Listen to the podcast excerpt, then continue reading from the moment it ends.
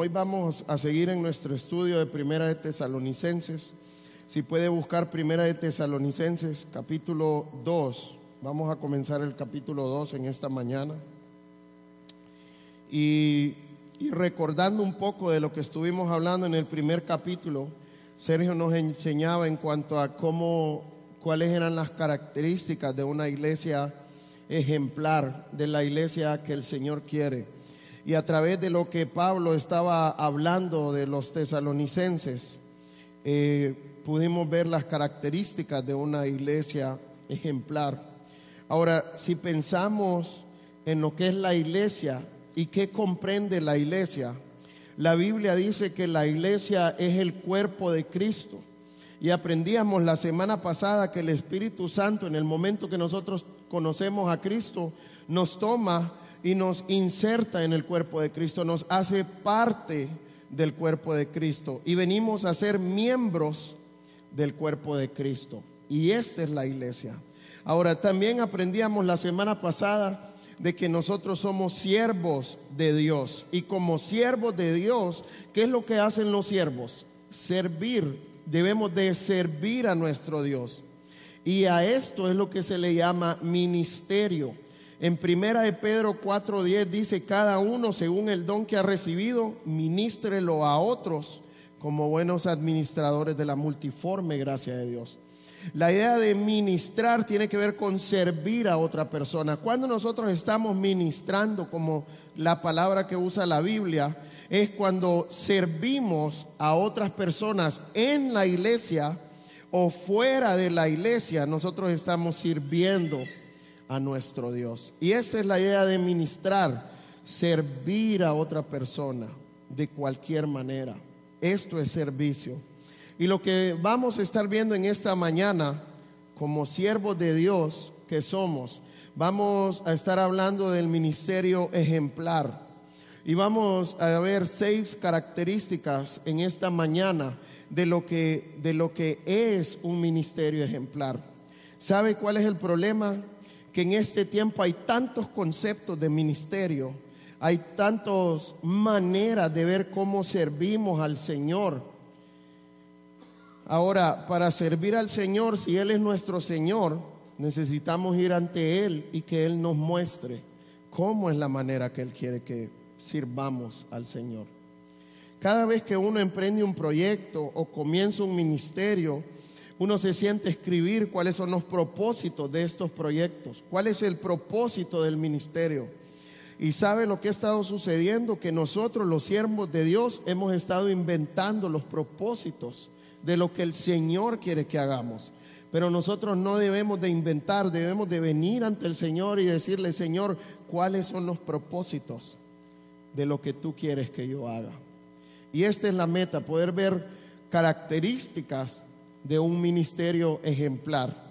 Entendiendo esto, vamos a, a Primera de Tesalonicenses capítulo 2 y vamos a comenzar a leer en el versículo 1. Dice el versículo 1, porque vosotros mismos sabéis, hermanos, que vuestra visita a vosotros no resultó vana, pues habiendo antes padecido y sido ultrajados en Filipos, como sabéis, tuvimos de nuevo en nuestro Dios para anunciaros el Evangelio de Dios en medio de gran oposición, porque nuestra exhortación no procedió de error, ni de impureza, ni fue por engaño, sino que según fuimos aprobados por Dios para que se nos confiase el Evangelio, así hablamos, no como para agradar a los hombres, sino a Dios que prueba nuestros corazones. 5 porque nunca usamos de palabras lisonjeras, como sabéis, ni encubrimos avaricia, Dios es testigo, ni buscamos gloria de los hombres, ni de vosotros, ni de otros, aunque podíamos seros carga como apóstoles de Cristo. Y la primera característica que vamos a ver en esta mañana, quiero resaltar unos, un verbo que Pablo usa en el pasaje en tres versículos. el primero está en el versículo 1, dice, porque vosotros mismos sabéis. Pablo lo que va a hacer es que va a empezar a, a hablar de estas características pero también él le dice a los de Tesalónica, ustedes saben que esto es cierto. En el versículo 2 lo vuelve a decir, pues habiendo antes padecido y sido ultrajados en Filipos, como sabéis, y en el versículo 5 lo vuelve a repetir también, porque nunca usamos de palabras lisonjeras, como sabéis. Pablo en todo lo que empezó a decirle a los de Tesalónica los puso a ellos como testigos. Y esta es la primera característica de un ministerio ejemplar, del ministerio que Dios quiere que hagamos. Dios quiere que nuestro ministerio tenga testigos de lo que estamos haciendo. Los de Tesalónica fueron testigos del ministerio de Pablo, porque Pablo fue el que comenzó esta iglesia y estuvo con ellos. Y él fue el que les compartió el evangelio, él fue el que los el que los capacitó para servir al Señor también. Él les dio el crecimiento espiritual. Ellos sabían de lo que Pablo les estaba hablando y los ponía a ellos como testigos. Y si nosotros estamos sirviendo al Señor, vamos a tener personas que van a poder dar testimonio de esto. ¿Y esto en qué se convierte? Se convierte en evidencia de que nosotros realmente estamos sirviendo al Señor también. Y esta es la meta, que cada uno de nosotros podamos tener testigos de lo que el Señor está haciendo a través de mi vida, de cómo estoy sirviendo al Señor. Para ver el, segundo, el la segunda característica, dice el versículo 1, porque vosotros mismos sabéis, hermanos, que nuestra visita a vosotros no resultó vana. ¿Cuál es la idea de vana? Vana tiene que ver, lo que significa vana es algo sin fruto, sin propósito. Si Pablo está diciendo que su visita no resultó en vano, ¿qué es lo que está diciendo entonces? Que la visita de él llevó mucho fruto. Y esta es la segunda característica de un ministerio ejemplar. Cuando yo estoy sirviendo al Señor de la manera como Él quiere, el ministerio que yo estoy ejerciendo va a, traer mucho fruto. No solo en mi vida, sino que a otras personas. Dios va a obrar en personas alrededor de mí. ¿Cuánto fue el fruto? ¿Por qué Pablo les está diciendo que su visita no fue en vano? Recordemos lo que miramos en el capítulo 1, en el versículo 7 dice, hablando de, la gente de Tesalónica, dice, en el versículo 7, capítulo 1 de 1 Tesalonicenses. De tal manera que habéis sido ejemplo a todos los de Macedonia y Acaya que han creído.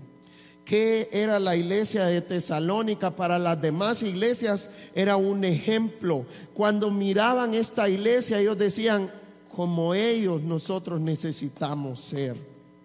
Es el modelo que Dios había dejado a muchas iglesias la iglesia de Tesalónica. Pregunta, ¿ustedes creen que Dios quiere que impacto pueda ser una iglesia ejemplar? Dios quiere que seamos modelo para otras iglesias. Ahora, ¿en qué eran ejemplo ellos? ¿Por qué eran el modelo? Versículo 8. Porque partiendo de vosotros ha sido divulgada la palabra del Señor, no solo en Macedonia y Acaya, sino que también en todo lugar que vuestra fe en Dios se ha extendido. De modo que nosotros no tenemos necesidad de hablar nada. Pablo no necesitaba hablar de la iglesia de Tesalónica. A cualquier lugar en donde iba le hablaban de esta iglesia, que era una iglesia que se mostraba la fe en cada uno de sus miembros. Esto es lo que el Señor quiere que nuestro ministerio traiga este tipo de fruto. ¿Cuál es el fruto? Que otras personas puedan tener la fe de Dios y que puedan crecer en su fe.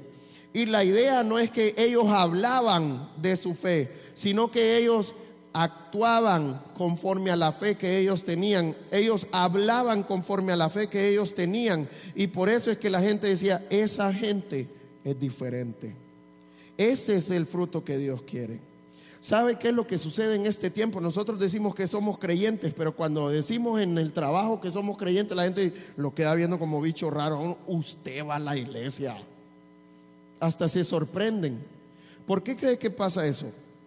Porque no estamos mostrando ninguna diferencia nosotros.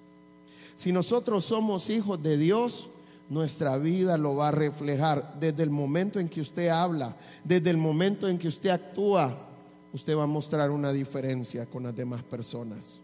Es la fe de Dios la que nos cambia, la que trae frutos dignos de arrepentimiento, como dice su palabra. Y por eso Pablo no tenía ni necesidad de hablar de la iglesia de Tesalónica, porque en cualquier lugar al que iban le hablaban de esta iglesia. Estos son los frutos que Dios quiere que traiga nuestro ministerio individual. No está hablando solo como iglesia en conjunto, no está hablando solo del ministerio de los pastores o de los líderes de la iglesia. Eso nos incluye a cada uno de nosotros. Dios quiere que usted sea un siervo que traiga mucho fruto a esta tierra. ¿Cuál es el fruto? Que muchos puedan crecer en su fe y que puedan mostrarlo a través de su manera de vivir, que no necesiten hablar. ¿Sabe cuál es el problema? Muchas veces nosotros cuando chocamos le decimos a alguien, no se preocupe, yo soy cristiano, yo le voy a pagar. ¿Y qué es lo que pasa cuando dicen eso? Págueme más rápido porque los cristianos no cumplen. O vamos a un trabajo, no se preocupe, yo voy a ser el mejor empleado porque yo soy cristiano. No, ese despachalo porque los cristianos no trabajan bien. Esa es la fama que tenemos los cristianos. ¿Por qué? Por nuestra manera de vivir. Dios quiere que hagamos una diferencia, que no necesitamos nuestra carta de presentación, no es nuestra boca, es nuestra vida. Esto es lo que el Señor quiere de cada uno de nosotros. Y este es el fruto que Dios quiere que traiga nuestro ministerio también. Vamos a la tercera característica, versículo 2. Primera Tesalonicenses capítulo 2, versículo 2. Dice, pues habiendo antes, pues habiendo antes padecido y sido ultrajados en Filipos, como sabéis, tuvimos de nuevo en nuestro Dios para anunciaros el evangelio de Dios en medio de gran oposición. ¿Qué trae el ministerio a nuestras vidas? Trae dificultades. Y esta es la tercera característica. ¿Sabe? Ahora en la iglesia les gusta predicar que los cristianos no vamos a pasar por problemas, que los cristianos no vamos a pasar por dificultades y hasta usan palabras como somos príncipes o princesas y no vamos a pasar por ninguna dificultad. Pero cuando uno abre la palabra de Dios y ve el ministerio de los hombres de Dios, ¿de qué está caracterizado el ministerio? Por dificultades. Y no solo físicas, sino que también verbales. ¿Por qué? Porque la Biblia dice que nosotros vamos contra la corriente. El mundo no quiere hacer la voluntad de Dios. Y si nosotros queremos hacer la voluntad de Dios y salimos al mundo, ¿qué nos vamos a encontrar? Oposición. Vamos a, Hechos capítulo 16 para ver cuáles eran las dificultades que trajo a Pablo en Filipos. Hechos capítulo 16 y vamos a leer el versículo desde el 19. Y lo que estaba pasando cuando Pablo llegó a Filipos, habían unas personas que tenían una, una muchacha que era sierva de ellos, era esclava de ellos. Y esta mujer tenía un espíritu de adivinación. Y estos hombres tenían un negocio con esta mujer, porque la gente pasaba, ok, ¿qué quiere que le diga? Págueme primero. Y tenían un, un negocio con esta mujer. Entonces cuando Pablo llegó a la, ciudad de Filipos, Pablo liberó a esta mujer de este espíritu de adivinación. Ahora mire qué pasa después de que él liberó a esta mujer. Dice el versículo 19, pero viendo sus amos que había salido la esperanza de su ganancia, prendieron a Pablo y a Silas y los trajeron al foro ante las autoridades. Estos hombres al ver que Pablo le había quitado la mina de oro, esto no se puede quedar así. Tenemos que ir a demandarlo. Entonces se fueron, dice, los trajeron ante las autoridades, les, hicieron una demanda formal. Versículo 20. Y presentándolos a los magistrados dijeron, estos hombres siendo judíos alborotan nuestra ciudad y enseñan costumbres que no nos es lícito recibir ni hacer, pues somos romanos. ¿Qué empezaron a hacer? Empezaron a criticar a Pablo y a Silas por lo que estaban haciendo. Cuando nosotros hagamos la voluntad de Dios, esto es lo que va a venir a nuestras vidas. la gente va a empezar a criticar, ya te arruinaste. Y van a empezar a burlarse de nosotros. Y nos van a querer molestar. ¿Para qué? Para que nosotros volvamos a las mismas prácticas que teníamos antes. Pero los hijos de Dios debemos de mantenernos firmes ante estas presiones. ¿Sabe cuál es el problema? Que el mundo nos ha capacitado para que, para que cedamos a esas presiones. ¿Quién es el más popular de la escuela o la universidad? El que cede a estas presiones que hay. Entonces necesitamos cuidarnos. Vamos a seguir leyendo en el 21 ahora. Perdón, 22. Mire lo que pasó ahora. Y se agolpó el pueblo contra ellos. ¿Qué consiguieron estos hombres? Imagínense que movieron todo el pueblo a ir en contra de Pablo y de Silas. Y miren lo que les pasó. Y se agolpó el pueblo contra ellos y los magistrados, rasgándoles las ropas, ordenaron azotarles con varas. ¿Cuál fue el castigo que le dieron a Pablo y a Silas por hacer la voluntad de Dios? Los ultrajaron, les dijeron un montón de cosas primero, pero también padecieron físicamente los azotaron con varas. Y saben, habían hecho algo ilegal, porque la ley decía que a un ciudadano romano no podían azotarlo sin haber sido juzgado. Y Pablo era un ciudadano romano y no podían azotarle.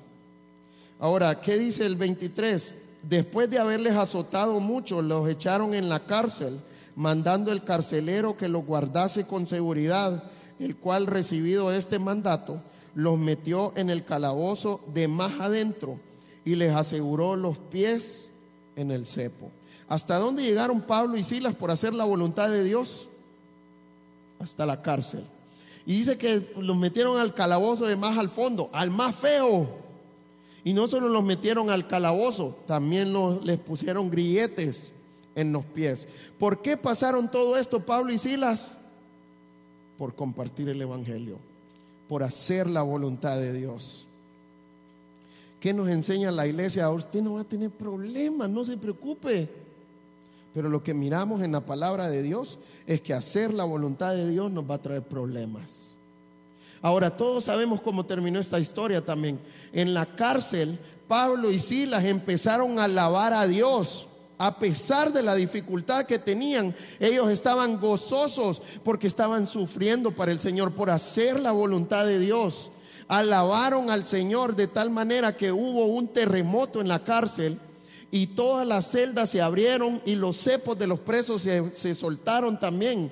Y el carcelero pensó que se le habían ido todos y dijo, mejor me mato porque si no me va a caer peor. Y después Pablo le dijo que no se matara, que todos estaban ahí. Y después de eso, el carcelero de Filipos llevó a su casa a Pablo, le lavó las heridas. Pablo le comparte el evangelio al carcelero y él y toda su familia recibe a Cristo y se convierten al Señor. Tuvo frutos el sufrimiento de Pablo, entonces, ¿qué piensan? No es en vano lo que sufrimos por el Señor nosotros. Nuestro ministerio, la meta es que traiga mucho fruto y va a traer dificultades tanto físicas como verbales también. Ahora, ¿qué más nos muestra ese mismo versículo, el versículo 2, en la parte final? Dice, como sabéis, tuvimos de nuevo en nuestro Dios para anunciaros el Evangelio de Dios en medio de gran oposición. La idea de de, de nuevo tiene que ver con coraje o valentía entonces, ¿qué es lo que está diciendo Pablo? Nosotros tuvimos el coraje, a pesar de toda la oposición que tuvimos, y empezamos a compartir el Evangelio. Entonces, ¿cuál es la cuarta característica que vamos a ver? Si nosotros somos siervos de Dios, parte de nuestro ministerio es anunciar el Evangelio. Esta es la cuarta característica, que debemos de anunciar el Evangelio de Dios no otra cosa. Debemos de anunciar su evangelio. ¿Y cuál es la idea de condenuedo? Hacerlo sin miedo y sin pena. Sabe, muchas veces nosotros, la gente no se da cuenta que somos creyentes o porque tenemos miedo o porque nos da pena decir que somos cristianos. Nosotros necesitamos tener miedo o pena, no. Dios quiere que tengamos coraje y la valentía para compartir el Evangelio, aunque esto traiga dificultades.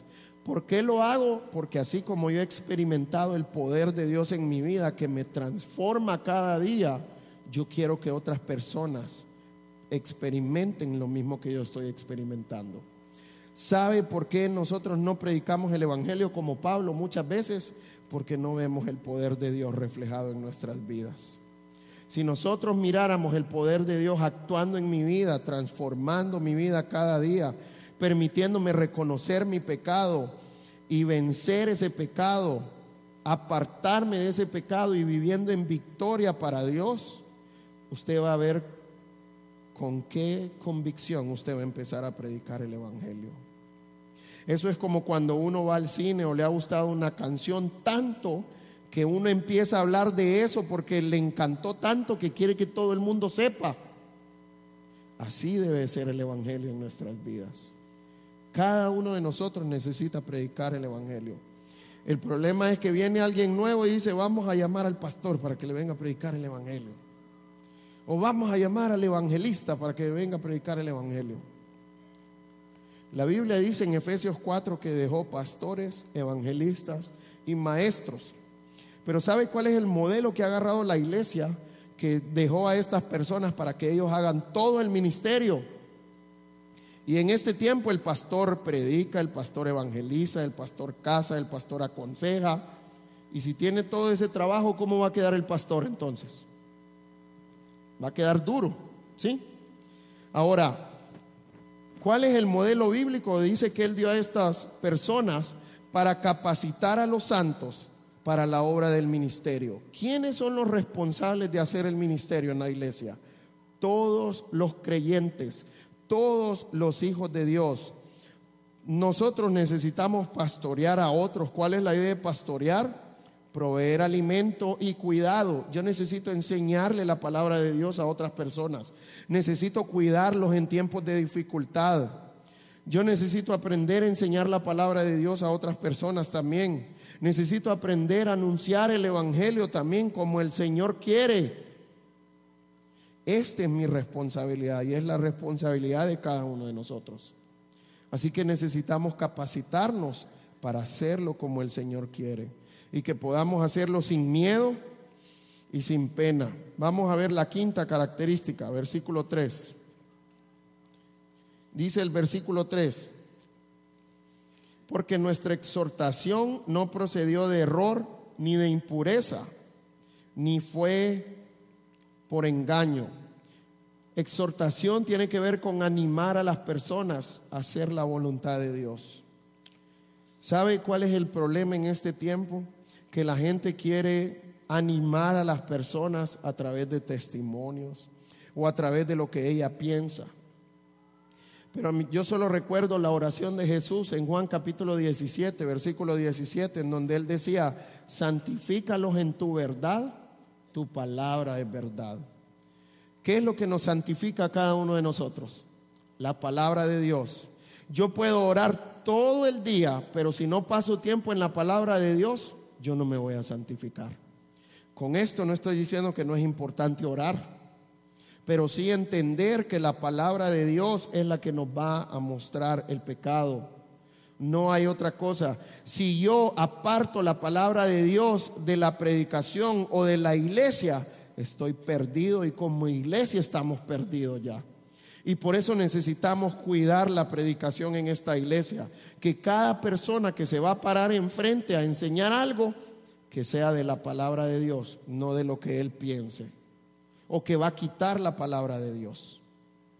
Tengamos cuidado con esta parte como iglesia. Y que su predicación sea sobre la palabra de Dios. Entonces, ¿cuál es la quinta característica? Se predica fielmente la palabra de Dios. Dios le ha dado la responsabilidad a usted de predicar fielmente su palabra.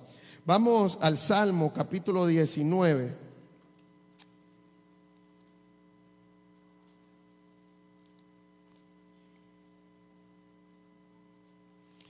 Salmo capítulo 19. Y vamos a comenzar en el versículo 7. Mire lo que dice el Salmo 19, 7. La ley del pastor es perfecta que convierte el alma.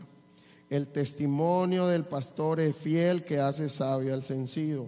Los mandamientos del pastor son rectos que alegran el corazón. El precepto del pastor es puro que alumbra los ojos. Eso es lo que dice. Pero eso pareciera ahora que dice. Ah, ¿verdad que se asustaron todos? ¿Saben qué pasa? En la iglesia ahora se está predicando lo que el pastor dice, lo que el pastor piensa, se hace el mandato del pastor, pero nosotros debemos de, de, hacer la voluntad del pastor o hacer la voluntad de Dios. ¿Qué es lo que realmente dice este pasaje? La ley de Jehová es perfecta que convierte el alma. ¿Qué es lo único que puede convertir el alma de una persona? Mis palabras no van a hacer absolutamente nada. Lo único que pueden hacer mis palabras es mover las emociones y manipularlos para hacer lo que yo quiero que hagan, pero no los va a transformar. Y Dios no quiere que manipulemos la gente, Dios quiere que la gente sea transformada, que su alma sea transformada realmente y que se rinda al Señor realmente. Esta es la voluntad de Dios. Y lo único que puede hacer eso es su palabra. Si yo saco la palabra de Dios y empiezo a hablar mi testimonio o lo que yo pienso, eso no va a cambiar absolutamente a nadie. Así que yo quiero animarle, cuando vaya a predicar, predique la palabra de Dios. Hágalo fielmente, porque solo cuando usted predica la palabra de Dios fielmente es cuando las personas se van a convertir al Señor realmente, como lo vemos en el ministerio de Pablo. Versículo 7, en Salmo 19 siempre, el testimonio de Jehová es fiel, que hace sabio al sencillo. Los mandamientos de Jehová son rectos, que alegran el corazón. El precepto de Jehová es puro, que alumbra los ojos. El, temor de Jehová es limpio, que permanece para siempre. Los juicios de Jehová son verdad, todos justos. A veces nosotros no juzgamos como el Señor quiere, sino que juzgamos bajo nuestros propios conceptos. Pregunta, ¿nosotros podemos dar juicio de una manera justa? Nunca vamos a ser justos en nuestro juicio. Y eso es lo que se ha encargado de hacer los hombres ahora, juzgar y juzgar a las personas. Y por eso muchas veces corremos a la gente de la iglesia, porque estamos juzgando bajo nuestros propios preceptos. Dios es el único que puede juzgar justamente. Su juicio es el único justo. Si yo quiero corregir a mi hermano, necesito depender del Señor y que el Señor me muestre realmente en qué es lo que está pecando nuestro hermano para poderle ayudar a crecer realmente. La corrección de Dios no es correr la gente, es animarla a crecer en el Señor y a vivir para el Señor realmente. 10, perdón, el 11, tu siervo es además amonestado con ellos. En guardarlos hay grande galardón. 12, ¿quién podrá entender sus propios errores? ¿Hay alguien que pueda decir, yo pequé por sí solo? No. Solo la palabra de Dios nos puede mostrar eso. Líbrame de los que me son ocultos. 13. Preserva también a tu siervo de las soberbias, que no se enseñoreen de mí. Este es el gran problema del hombre, que todos nosotros somos soberbios. Cuando nosotros no obedecemos al Señor, lo que estamos somos soberbios, que quiero hacer mi voluntad y no la voluntad de Dios. Estoy endiosándome a mí mismo y no estoy endiosando a Dios. Y necesitamos tener cuidado porque eso se llega a enseñorear de nosotros. Y eso es un peligro grande. Dice, entonces seré íntegro y estaré limpio de gran rebelión. Yo quiero animarle a que podamos predicar la palabra de Dios fielmente cada uno de nosotros. Y esto nos indica que no es para nuestro beneficio, es para beneficio de las demás personas que puedan crecer en el Señor. Porque muchos han estado usando la predicación de la palabra de Dios para beneficio propio. Nosotros a veces lo hacemos por engaño. Venimos y queremos manipular a nuestros hijos y usamos la palabra de Dios. O queremos manipular nuestra esposa o nuestro esposo y usamos la palabra de Dios de una manera que no es la correcta. Así que yo quiero animarles a entender la responsabilidad que Dios nos ha dado de enseñar fielmente la palabra de Dios. Vamos nuevamente a, a 1 Tesalonicenses, vamos al, al versículo 4 para poder ver la última característica en esta mañana. Y la meta es poder continuar con este tema la próxima semana también. Dice el versículo 4, sino que según fuimos aprobados por Dios para que se nos confiase el Evangelio, así hablamos, no como para agradar a los hombres, sino a Dios que prueba nuestros corazones porque nunca usamos de palabras lisonjeras, como sabéis, ni encubrimos avaricia, Dios es testigo. Ni buscamos gloria de los hombres, ni de vosotros, ni de otros, aunque podíamos seros carga como apóstoles de Cristo. La última característica que vamos a ver la vamos a comenzar en el versículo 4 que dice, si no según fuimos aprobados no por los líderes de la iglesia, sino por quién, dice la Biblia, por Dios. Como líderes nosotros podemos aprobar a alguien, no. Lo único que tenemos que ver es quiénes son los que Dios está aprobando y levantarlos conforme a su voluntad. Permitirles servir conforme a la voluntad de Dios. ¿Quién nos debe de aprobar? El Señor. La pregunta es, y esta es la, sexta característica, el ministerio debe ser con siervos aprobados. ¿Qué significa un siervo aprobado? La palabra que Dios usa aquí se usa para, para, para cuando se habla de los metales, para poder ver la genuinidad de los metales. Por ejemplo, si alguien viene y me dice, le doy esta pelota de oro y me sale con una pelota así de grande, y me dice, es oro puro, no se preocupe, no le lleve miedo. Y se la compro pensando que es oro puro. Y cuando llego a donde el joyero, ¿cómo se prueba el oro? Por el fuego. La gente mete, el joyero mete el oro al fuego. ¿Y el fuego qué es lo que hace con el oro? Mata las impurezas y solo queda el oro puro. Y después de meterlo al fuego me queda una chibolita así de oro. ¿Qué pasó? Me timaron. Y esta es la palabra que Dios usa cuando habla de siervos aprobados, de poder probar la genuinidad de cada uno de los creyentes, que puedan estar rendidos delante del Señor. Sabe, la iglesia ha estado usando el servicio de ánimo en este tiempo. Aquel está desanimado, démosle la enseñanza de hombres para que se anime. Aquel está desanimado, pongámoslo a poner sillas o a dar la bienvenida para que agarre ánimo. ¿Eso es lo que la palabra de Dios nos muestra? No. La palabra de Dios nos muestra que debemos de servir al Señor en santidad, aprobados por Él. No son mis preceptos, no son mis conceptos, no es mi santidad, sino que son los parámetros que Dios nos ha puesto. Y este es nuestro trabajo como iglesia solamente, cuidar que cada hermano que está sirviendo ha sido aprobado por Dios y no por mí, porque está viviendo en santidad. Aprobado no significa que no peca tampoco, porque ¿quién sería aprobado entonces? Todos somos pecadores y en algún momento vamos a caer en pecado. La meta de aprobado es que no hay una práctica de pecado en él. Y que si cae en pecado, esta persona está dispuesta y Dios produce el arrepentimiento y confiesa su pecado y pide perdón. Esta es, la, esta es la idea de un hombre o una mujer aprobada por Dios. Y la meta es que nosotros podamos ser siervos aprobados por Dios. Ahora, ¿qué hacen los siervos aprobados por Dios? Dice el versículo 4 al final, no como para agradar a los hombres, sino a Dios que prueba nuestros corazones.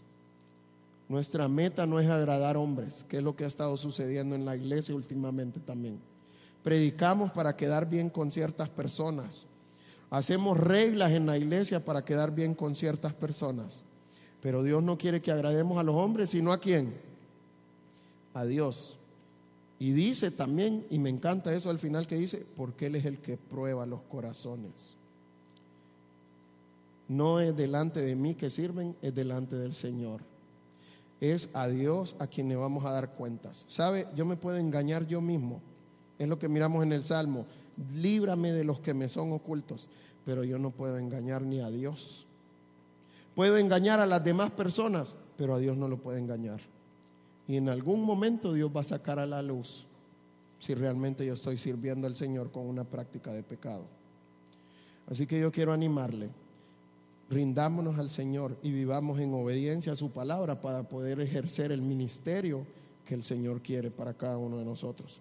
Versículo 5, porque nunca usamos de palabras lisonjeras, como sabéis, ni encubrimos avaricia. Dios es testigo. El siervo del Señor debe de ser genuino. ¿Cuál es la idea? Primero dice que no usa palabras lisonjeras.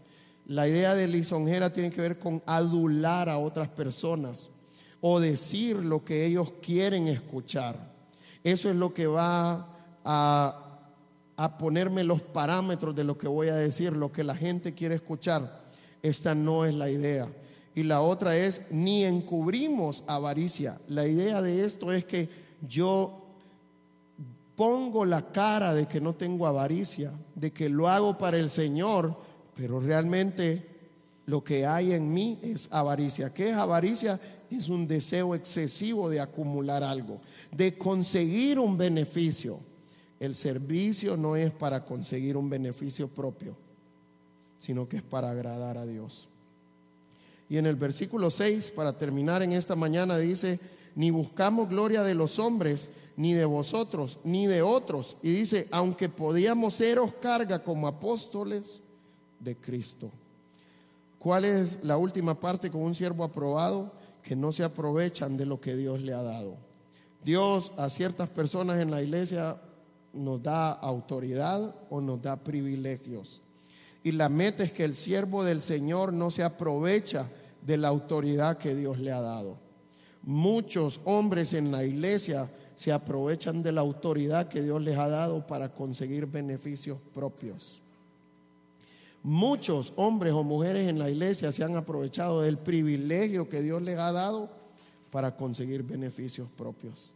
Yo quiero animarle que podamos ser siervos aprobados por el Señor, que podamos vivir en santidad delante del Señor. Y yo quiero animarle a hacer el ministerio, que podamos compartir el Evangelio y que Dios pueda producir el fruto alrededor de nosotros. Ánimo que por cada uno de nosotros pueda ser un miembro que trae mucho fruto a esta iglesia. ¿Cuál es el fruto? Personas conociendo a Cristo, rindiéndose al Señor y hermanos creciendo en la madurez, creciendo en santidad y viviendo para el Señor cada día. Vamos a orar. Señor, en esta mañana queremos darte gracias por este tiempo, Señor.